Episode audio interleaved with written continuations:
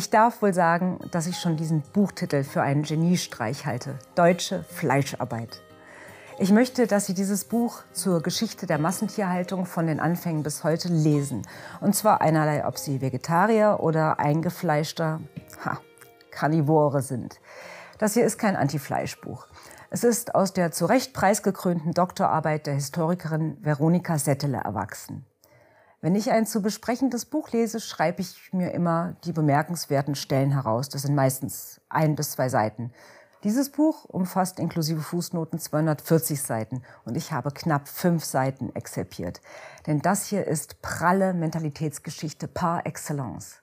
Veronika Setteles Grundthese, früher waren Nutztiere allgegenwärtig aber in der Bevölkerung herrschte Fleischmangel. Heute sind die verzehrten Rinder, Hühner und Schweine quasi unsichtbar, aber das Fleischangebot ist überreichlich. Wie ging das vonstatten? Beginnen wir mit der Nutztierhaltung in der Mitte des 19. Jahrhunderts, denn mit dieser Ära setzt das Buch auch ein. Für Frau Settele ist völlig klar, dass allein der Begriff Nutztier als semantisch gewaltvoller Akt gebrandmarkt werden kann. Der Diskussionsfaden zwischen Tierhaltern und einer kritischen Öffentlichkeit ist längst gerissen, was bereits vielsagend ist. Dabei waren Schweine, Lämmer und Geflügel auf den Straßen Londons, New Yorks und Berlins massenhaft gegenwärtig in den 1850er Jahren. Bezirke in Manhattan hießen damals Pigtown, Stinktown und so weiter. 1859 wurden dort etwa 9000 Schweine als erste Gentrifizierungsopfer beschlagnahmt und danach stiegen die Immobilienpreise ins Unermessliche. In London verdiente man damals Geld, indem man Teile seiner Wohnung untervermietete, zwecks Schweine- oder Ziegenhaltung. In Berlin gestaltete sich nicht die Haltung als Problem, sondern die Schlachtung. Es muss fürchterlich gestunken haben und die Rinnsteine quollen über vor Blut. In Paris hatte es bereits 1818 einen ersten öffentlichen Schlachthof gegeben, in Marseille 1848 und in Berlin erst 1881. Nebenbei, Berlin hatte um 1800 173.000 Einwohner.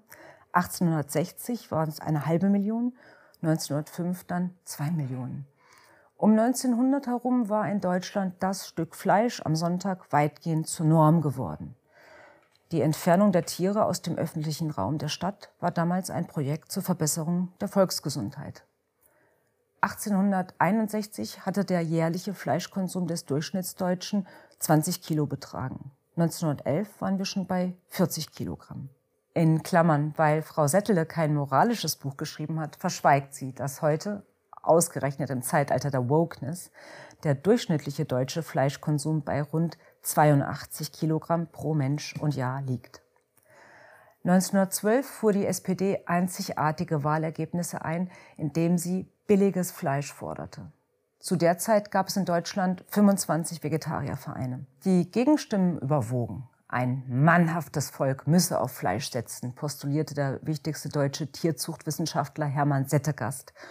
Und Rudolf von Virchow und viele andere sekundierten ihm damit, dass die höchsten Leistungen des Menschengeschlechts von Völkern ausgegangen seien, welche von gemischter Kost lebten. Die Arbeit von Frau Settele liest sich wie ein Krimi. Sie liefert Zahlen und erwähnt Vorfälle, von denen unser eins nie gehört hat. Wir haben hier drei Großkapitel. Im ersten geht es um die Sehnsucht nach Fleisch. Es umfasst den Zeitraum von 1860 bis 1945. Im zweiten, umfangreichsten, geht es um die Revolution im Stall, also um den eigentlichen Beginn der Massentierhaltung. Das schmale dritte Kapitel ist dem Unmut in der Gesellschaft gewidmet. Die Autorin reiht hier so sehr Fundstück an Fundstück und Erkenntnisgewinn an Erkenntnisgewinn, dass man glauben könnte, sie hätte auch einen tausend Seiten Wälzer bestücken können, ohne dass sich der Leser je langweilte. Ein paar Be Beispiele. Die bundesdeutsche Musterkuh lieferte um 1950 ungefähr 1500 Kilogramm Milch. In der DDR etwas weniger, in Westdeutschland etwas mehr. Im Jahr 2000 brachte die gesamtdeutsche Kuh ein Jahresergebnis von 6.206 Kilogramm Milch. Oder nehmen wir die Eier. Musterhenne DDR lieferte 1950 95 Eier im Jahr. Die der BRD 120 Eier. Und jetzt kommt es. Das US-amerikanische Durchschnittshuhn lieferte damals bereits 168 Eier. Das gesamtdeutsche Huhn heute liefert übrigens 289. Hatten Sie von der Revolte der Frauen gehört, zu der es im Oktober 1912 im Wedding kam? Neuerdings war Fleischimport aus dem Ausland modern, was eigentlich erst mit einem 1913 erlassenen Gesetz legal war. Groß angekündigt war qua Ausnahmeregelung eine große Menge an russischem Fleisch, das in Wahrheit aus Warschau kam. 106 der 128 Fleischer, die eine Ladung erhalten hatten, verweigerten dann aber den Verkauf, weil die Gewinnmargen zu gering seien. Da ging es ab in der Markthalle der Reinickendorfer Straße. Unter Geschrei und Wutgeheul rückten mehrere tausend Frauen, die seit fünf Uhr morgens vor der Halle gewartet hatten, den Schlechtern auf den Leib. Sie enterten die Verkaufsstände und schnitten mit Messern große Stücke aus den aufgehängten Schweinehälften und Rindervierteln. Das blutige Fleisch stopften sie teils in ihre Taschen, teils zertrampelten sie es vor Wut. Als die Fleischer ihre Stände schließen wollten, stürmten die circa 4000 Frauen zu den Gemüseständen und bewarfen die Metzger mit Rüben und Kohlköpfen. Noch ein Beispiel. Bartholomäus Nacht der Schweine, anno 1915. Haben Sie das je gehört? In den Mangeljahren seit 1912 hatten Bauern Getreide und Kartoffeln aufgrund niedriger Preise zurückgehalten, um sie an die Schweine zu verfüttern. Durch staatliche Anordnung wurden 1915 neun Millionen Schweine zwangsgeschlachtet. Das viele Fleisch sollte in Konservenbüchsen haltbar gemacht werden. Weil der Metallbedarf der Waffen- und Munitionsherstellung aber Vorrang genoss, stand nur minderwertiges Blech zur Verfügung. Resultat? Im Herbst 1915 waren alle Fleischvorräte verdorben. Und zu allem Überfluss stellte sich heraus, dass die Kartoffelvorräte 1915 so groß waren, dass auch die zwangsgeschlachteten Schweine nicht in der Lage gewesen wären, sie zu dezimieren. Die Fundstücke in diesem Buch sind derart vielfältig, dass das hier ein einstündiger Vlog werden könnte. Ich könnte vom professionellen Beruf des Hennensortierers erzählen, von Bullensperma-Politik, vom Bertelsmann Verlag, der eine Million Hennen kaufte, um Profit zu machen. Eine Anekdote muss ich noch anbringen. Bernhard Gzimek, der berühmte Tierpapst im BRD-Fernsehen, hatte 1975 die Haltung von Hennen in Legebatterien als KZ-Haltung gebrandmarkt. Das führte zum Aufschrei und zu Anklagen.